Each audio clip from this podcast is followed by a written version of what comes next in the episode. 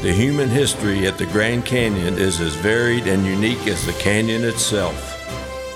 From ancient First Peoples to Spanish conquistadors to a modern assortment of oddballs, dreamers, and entrepreneurs. These are their stories. This is Echoes from the Canyon.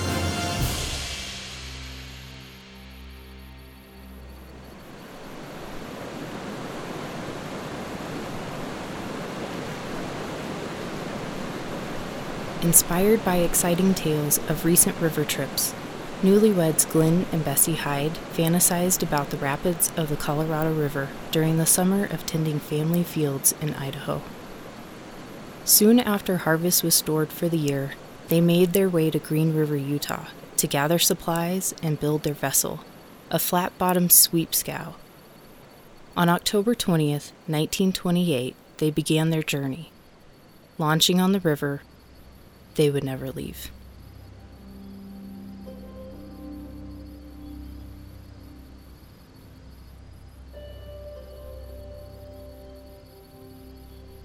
I was planning to join my son and Bessie. I should have been with them. They say I should stop searching, but I can't. I know the possibility of finding them alive is not good, but there might be a chance. I know my boy even though he and Bessie only know the canyon through books and maps. I know Glenn can survive in any environment. I taught him how. He didn't grow up with a silver spoon in his mouth. We are survivors. We do what we need to do. It has been 702 days since they were last seen, 690 days since Bessie's last journal entry. But I cannot stop searching searching for the only answer as to what happened, what accident could have occurred. It had to be an accident. Some say they might have purposefully hiked out and started new lives. Glenn wouldn't do that, though. He would not just walk away from me, from his farm, his family, and he would not leave Bessie if she could not make it. He loves her so. You can tell she loves him just as much, you can see it in her eyes. No, it was an accident. It had to be an accident. All their supplies were still in the boat Bessie's journal, Glenn's rifle, their money, their hiking and camping supplies, their food, all left in the scow. There was no sign of trouble, just the two of them missing. They had all they needed to survive and planned to stay near the water if anything went awry. When his letter arrived about his accident in Marble Canyon, I wondered how Bessie was doing on this trip. It would have shook me up to see Glenn being thrown from the scow while going through a rapid after getting knocked on the chin with the sweep. Then to see him struggle to get back in the boat after being underwater, tossed around through the rushing water. Not the type of honeymoon most girls would agree to. Bessie's different, though. She is tough and eager for adventure. I didn't wait. They wrote me over and over that the worst water was behind them, but I never believed it. I never stopped fearing for them. I should have been there. I wished with all that I am that I would hear from my boy by December 11th. But when I didn't, I realized I wasn't surprised. I didn't wait. I was on my way to Las Vegas the next day. I feel like I've searched everywhere and nowhere. I'm thankful for so many folks who have helped me. I wish I could be on every search, on every ground search, every plane, every river trip.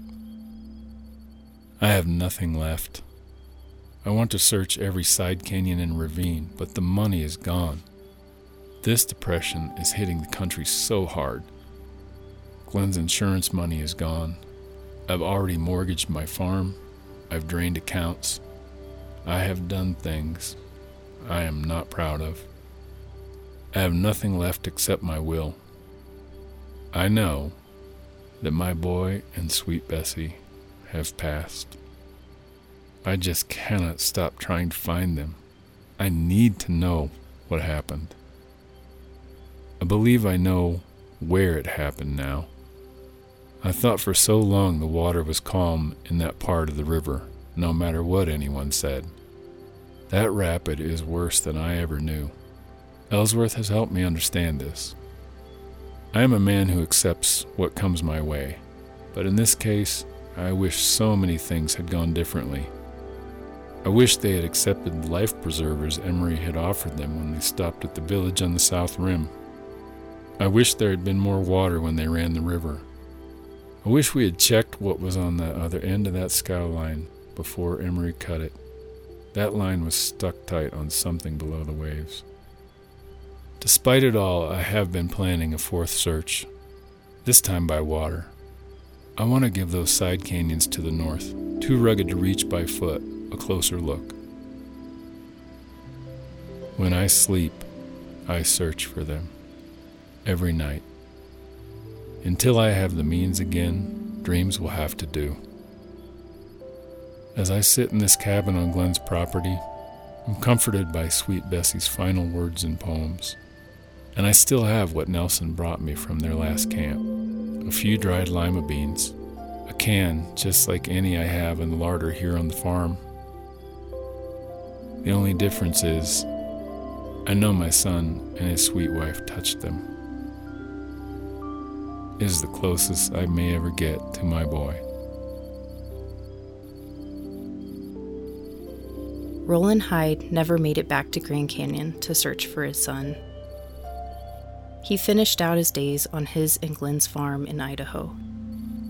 In 1945, Roland passed away at the age of 86, 15 years after his last search. He never found out what happened to his son and Bessie. The honeymooner's disappearance on the Colorado River is still one of the greatest mysteries of Grand Canyon history.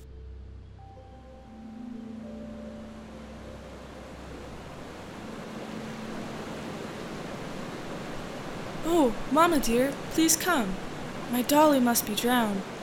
When I put her on the creek, she sunk without a sound. Wee Betty's eyes filled with tears.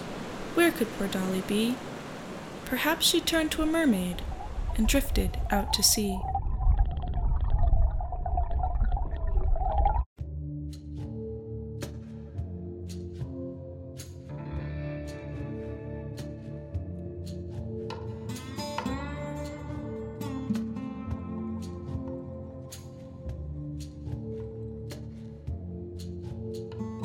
Grand Canyon National Park, like most places in the Southwest, have many far fetched stories and exaggerations. Many of these tales are as tall as the canyon walls. Between the miners, rangers, and mule wranglers, it can be difficult to tell when truth gets in the way of a good story. However, out of all the locations within the canyon, Phantom Ranch seems to be the setting of many plots. Found at the bottom of Grand Canyon by the Colorado River, Phantom Ranch is considered an oasis by backpackers and mule riders, with an abundance of shade, creeks, lodging, and lemonade for sale. Despite its long history, there remains many unanswered questions about the ranch. During my time at Phantom, I heard accounts by others that I found hard to believe. Ranchers and mule wranglers told me the old bunkhouse at Phantom Ranch is known to be haunted, it is said a female mule wrangler was surprised when she saw a ghost of a mule packer standing inside the bunkhouse of where he died of natural causes. She said it was more concerning to know she would sleep in the same bed he died in. Many hikers and campers in the campground say they have seen shadows walking past them, sometimes wearing clothes from a different time, like suits and ankle length skirts from the 1950s, while others dressed as hikers only ask for water. Others have heard the crunch of heavy boots on gravel without seeing the source of the noise. I do not know if I believe these stories, but there are parts of Phantom that remain unexplained. One that remains is how Phantom acquired its name. The ranch itself was named by its architect and designer, Mary Jane Elizabeth Colter. The story goes that the ranch owners, as well as Colter's employers, the Fred Harvey Company, wanted to name the lodge Roosevelt Chalet, named after President Theodore Roosevelt, who visited the area eight years before. Apparently, Colter said that Roosevelt had too many places already named after him and demanded the name be Phantom Ranch after nearby Phantom Canyon. The origin of Phantom Canyon is harder to place. It is not known who or when Phantom was given its name or what name it had before. There are several explanations, but nothing beyond theories and guesswork. Deb Branning wrote this about Phantom Canyon and Grand Canyon ghost stories. There is much speculation to why the word phantom became associated with the area. Phantom Ranch was said to be named after Phantom Creek, which appears to be hidden from view like a phantom. Legends tell us that prospectors called it Phantom because of the eerie, mist filled air on cold mornings deep in the canyon. Perhaps it seemed like a ghost because of the elusive oasis tucked away in the folds of Phantom Fault, and it cannot be seen from the rim. Others proclaimed it's named after the ominous Phantom Rock.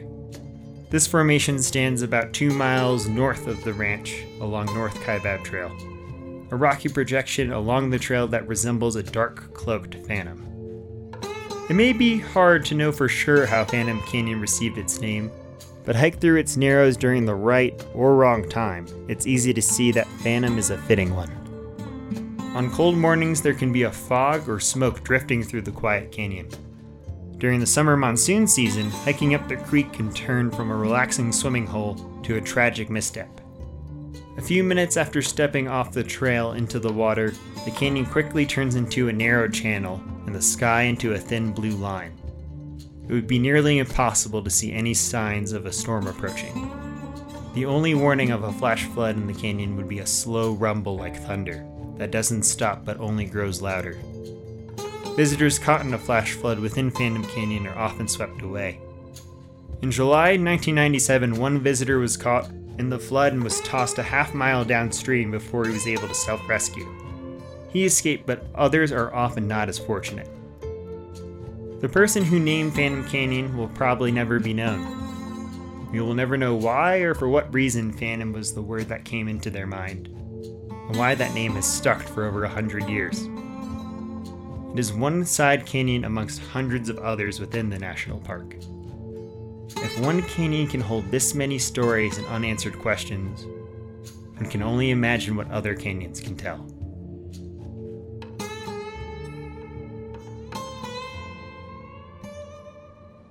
Howdy, William Bass here. I started the Bass Camp in 1884, and it has become home to quite the community of visitors. Often they come for a week and stay for a month. I've shared my home with the likes of Zane Grey, John Muir, Thomas Moran, and even Henry Ford. I'm a member of a large community of prospectors along the rim, but also have grown close to my neighbors, the Havasupai, who helped me locate local springs, and in turn, I've given them seeds and championed efforts to build a school and post office in Havasu Canyon. There are a lot of great people in this great place, so come on out and let me introduce you to all of them. I'm William Bass, and we'll leave the lantern lit for you.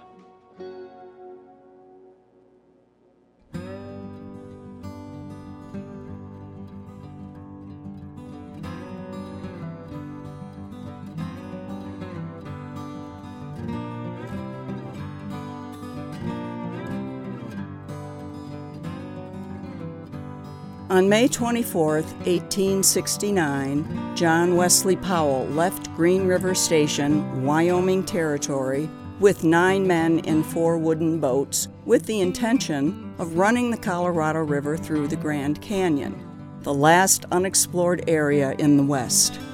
On August 30, 1869, Powell floated out of Grand Canyon with five men and two boats, having achieved his goal. What happened to the four men who started the trip but did not finish it? Frank Goodman, an Englishman who was roaming the American West in search of experience, found it when he signed on to Powell's expedition. But he nearly drowned in early June at Disaster Falls when his boat sank, taking all his gear and clothing with it, along with a third of the supplies of the expedition. By early July, Goodman had had enough. His nerves were shot. On July 5th, he walked away from the expedition and back to civilization. Powell and eight men continued on. The men endured hardship after hardship. they ran dangerous rapids. They lined, that is, they walked along the shore holding onto lines attached to the boat as it floated through the rapid, or portaged, meaning carried the boats along the shore to be relaunched below the rapid. They were thrown overboard and had to swim for their lives. What food they had left spoiled. They suffered through 100 degree heat and flash floods. By mid August, they were fighting with one another at every turn. On August 27th, they arrived at what was to be named Separation Rapid, one of the worst yet. After scouting from shore, the men determined that they could neither line nor portage around it and had no choice but to run it. Three men, however, had reached their limit Oramel Howland, his brother Seneca, and William Dunn. They decided to hike out of the canyon and walk overland to one of the Mormon settlements they knew to be in the area, rather than to commit certain suicide by running the rapid. On the morning of August 28th, Powell and the remaining five men boarded two of the boats, leaving one behind, and successfully ran the rapid. Dunn and the Howlands, having watched the boats make it to safety below, turned away and climbed out of the canyon. One week later, as Powell and his brother Walter were traveling through St. George, Utah on their way back to Salt Lake City, he asked for news about the three men who had left the river on August 28th and traveled overland. The first news of their fate arrived in St. George by telegram on September 7th, a few days after Powell's inquiry. It stated that three white men were killed by Shivwits Paiutes in retaliation for killing a young woman. The telegram had no indication who sent it or where it was from. When Powell heard this news, he strongly disagreed with the notion that his men would kill an innocent young woman.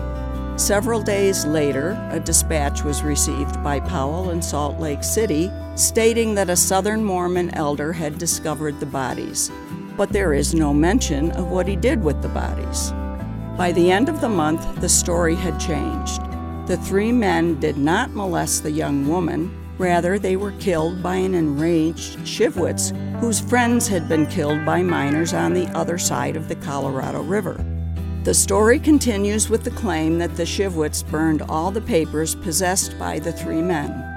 The papers were presumably the duplicate records of the expedition that the men were carrying. The story changes once again in a November letter written by one Joseph Johnson, a resident of St. George, when it is reported that the men raped the young woman before killing her, and that once they had been murdered, their bodies were left to the wolves. This story is immediately discounted by Johnson, and he states that the Paiutes killed the white men for what they had. Now the motive is robbery. Johnson changes his story in December when he again writes that the men were killed by a band of Shivwits who were seeking revenge for one Shivwits Paiute who was killed by miners across the Colorado River.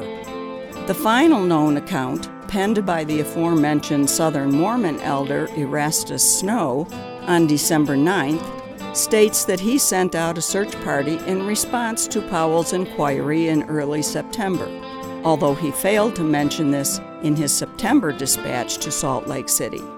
The search party returned with the news that some Paiutes had killed three white men about 100 miles southeast of St. George, not because they had provoked the Paiutes, but in retaliation for some miners who had killed some Paiutes and ravished their young women on the other side of the Colorado River. The following summer, Powell returned to the area to plan another river trip and met with the Shivwits to try to get some answers. A Mormon guide named Jacob Hamblin translated the exchange. The Shivwits admitted to the killing, but now it was one young woman who was killed by miners in a drunken brawl, and Powell's men happened along at the wrong time and were killed in revenge. So, what really happened? No bodies have ever been found, although one of the original expedition members, William Hawkins, stated a few months before he died in 1919 that he had found and buried the bodies in the Shivwits Mountains below Kanab Wash, a statement that has never been verified. None of the men's possessions have ever been found, although Jack Sumner claimed to have seen the silver watch he gave to Oramel Howland to give to his sister in the possession of a drunken carouser. Their papers, possessions, and bodies disappeared, seemingly into thin air. All we have are changing stories and unconfirmed theories. Were they killed by Paiutes or by Mormons, who thought the men were federal agents sent to harass them, and who then blamed the Paiutes when they realized their mistake? Why did the story keep changing? Did Jacob Hamblin give a faithful translation of the Shivwits confession to the murders? If the Paiutes did admit to killing the white men, why were they not charged and punished? For now, we have a lot of unanswered questions.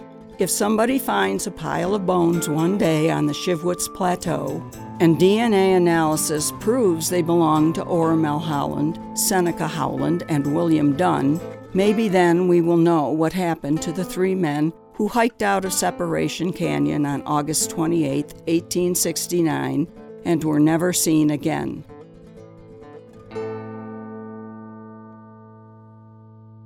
And now, a word from our sponsor. Ladies and gentlemen, now you can travel all the way to the Grand Canyon in comfort and style. Ride the Santa Fe Railroad to the very edge of the grandest canyon of them all. Instead of a dusty long trip on a bumpy stagecoach, you now can enjoy the comfort of a deluxe passenger car with the most modern of features. And at the low cost of only $3.95. You arrive from Williams, Arizona, relaxed and ready to enjoy the views of one of the seven wonders of the natural world. And if you wish to stay overnight, the El Tovar Hotel has accommodations that will not disappoint you. Many say it is the finest hotel west of the Mississippi River, and only a few steps from the rim with glorious views of the canyon. Run by the celebrated Fred Harvey Company, you will enjoy great accommodations and the finest of meals served in the beautifully decorated dining room. Call Klondike 5 to make your reservation today.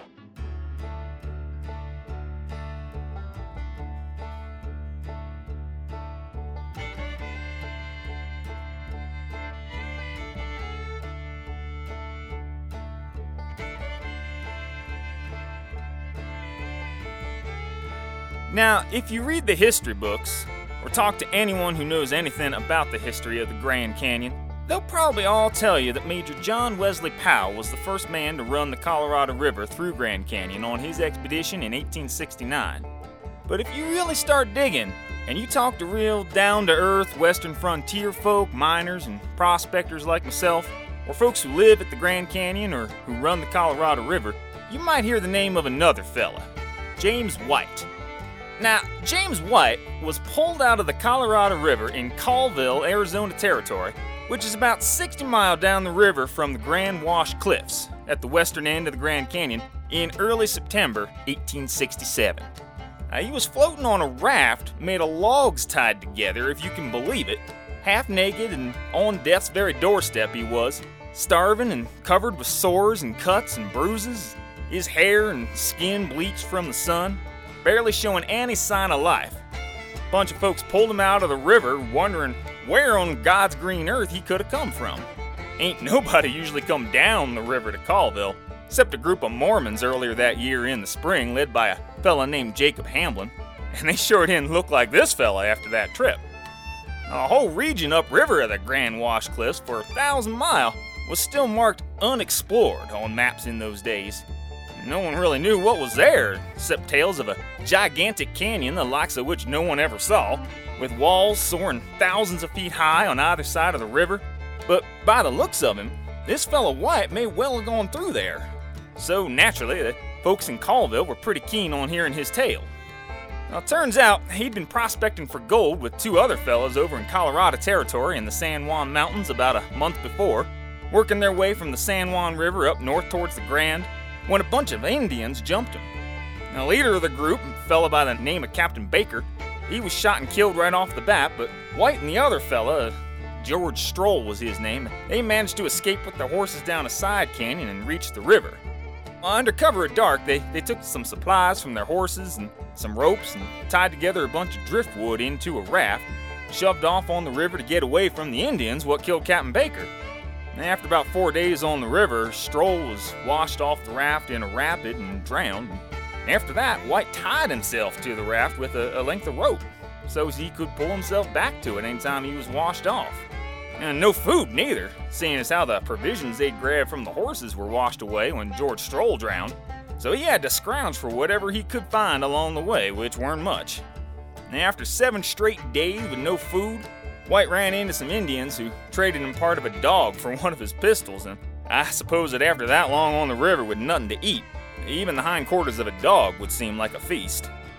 After White was hauled out of the river in Callville and he crawled back from the brink of death enough to tell his story best he could remember it, the news traveled pretty fast. Now, Mr. White wasn't much for writing neither, and he rather wanted to put the whole affair behind him, so it mostly fell to others to write down and, and tell his story. And his tale ended up being written down about half a dozen different ways by different people. And so what really happened ended up a, a bit jumbled in the end. Now, Mr. White did write a letter to his brother back in Wisconsin, though, about three weeks after being fished out of the river, recounting his adventures as best he could, and putting aside the official report by Dr. Parry for the railroad survey and the, the newspaper articles which started popping up all over the country, I'd say Mr. White's own words probably tell the story best. And I just happen to have a copy of that letter with me here today. Dear brother, he started out, it, it has been some time since I've heard from you. I got no answer from the last letter that I wrote, for I left soon after I wrote. I went prospecting with Captain Baker and George Strole in the San Juan Mountains. We found very good prospects, but nothing that would pay. And we started down to the San Juan River. And We traveled down about 200 miles, and then we crossed over on the Colorado and camped. And we laid over one day. And we found out we could not travel down the river, and our, our horses had sore feet, and we'd made up our minds to turn back when we were attacked by 15 or 20 Ute Indians. Uh, they killed Baker, and George Stoll and myself, we took four ropes from our horses and knacks, 10 pounds of flour, and our guns. Now, we had good sailing for three days, and, and the fourth day, George Stoll was washed off the raft and drowned. And that left me alone. My raft would tip over three or four times a day. Third day, we lost our flour. Seven days, I had nothing to eat but my rawhide knife cover. Now, the eighth or ninth day, I got some mesquite beans. And on the 14th day, I arrived at Callville, where I was taken care of by James Ferry. And I was 10 days without pants or boots or hat, and I was sunburnt so I could hardly walk. And I saw the hardest time that any man ever did in the world, but thank God I got through safely. Now, to a simple prospector and man of the West such as myself, and Mr. White's words ring pretty true and honest, but it didn't take long for folks to start trying to, to tear him down. Just two years later, in 1869, Major Powell finished his famous expedition down through the Big Canyon of the Colorado, Grand Canyon as he started calling it. And right away, he and his men started trying to say there ain't no way that one man on a raft could have made that trip. Uh, but after Powell turned into a big shot back east in Washington, most folks forgot about poor old James White. Now, the thing is, that was just fine with him. You see, Mr. White just wanted to forget about the whole thing and move on with his life. Like most of us prospectors and frontiersmen out west, Mr. White was a simple man, not, not much book learning, trying to make his way in the world. Now, he certainly never wanted to end up floating down a river on a raft for weeks and nearly dying in the process. Not, not that he even really knew that the Grand Canyon of the Colorado even existed at the time, much less that he could get famous by passing through it. Lots of folks over the years have tried to say there's no way James White could have done what he did. Though, really, it wasn't really ever him that said what he did at all. He didn't even know what he'd done. And he certainly never tried to make no money off it, nor claim any fame or glory neither. Some folks even went so far as to call him a liar, said he made the whole thing up. Now, why White'd make up such a story about a canyon he didn't even really know existed, and how he ended up almost dead on a raft in Callville if he made the whole thing up, well, none of that makes sense to me at all. It seems to me that things probably went down about how he said they did. In running for his life and almost dying of starvation or drowning in the rapids, he just jumbled up some details along the way, and even so, he still managed to get lots of things right about the canyon. You know, things no one should have known at the time. Now, point being, lots of folks have had lots to say about White's story over the years. a lot more than White himself ever really had to say about it. And we may never know for sure what really happened or whether White was really the first person through the Grand Canyon on the Colorado River. Not that it ever really seemed to matter all that much to White himself, mind you. But to those folks who say that White's trip as he told it is impossible, I'd say that, well, Senator Barry Goldwater of Arizona, Colorado River runner himself, he said it best. To those who say that such a voyage cannot be made on a raft, I answer that men in desperate circumstances have accomplished more dangerous feats than running Colorado River rapids on a raft. To those who say that White is wrong on certain points, I say to imagine yourself starved, cold, and scared as hell in the middle of the Colorado River on a raft, and then ask yourself whether you would give a tinker's damn about the scenery or details of it. I repeat that nothing yet has been brought forward to make me accept anyone other than White as the first through here.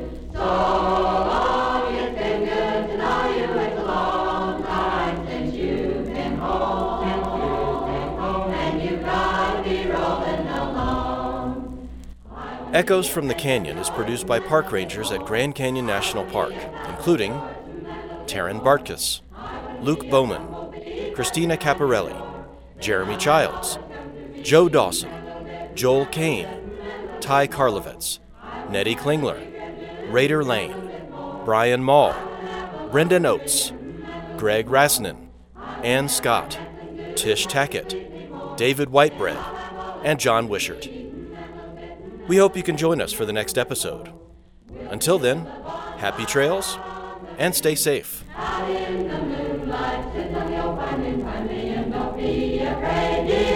Out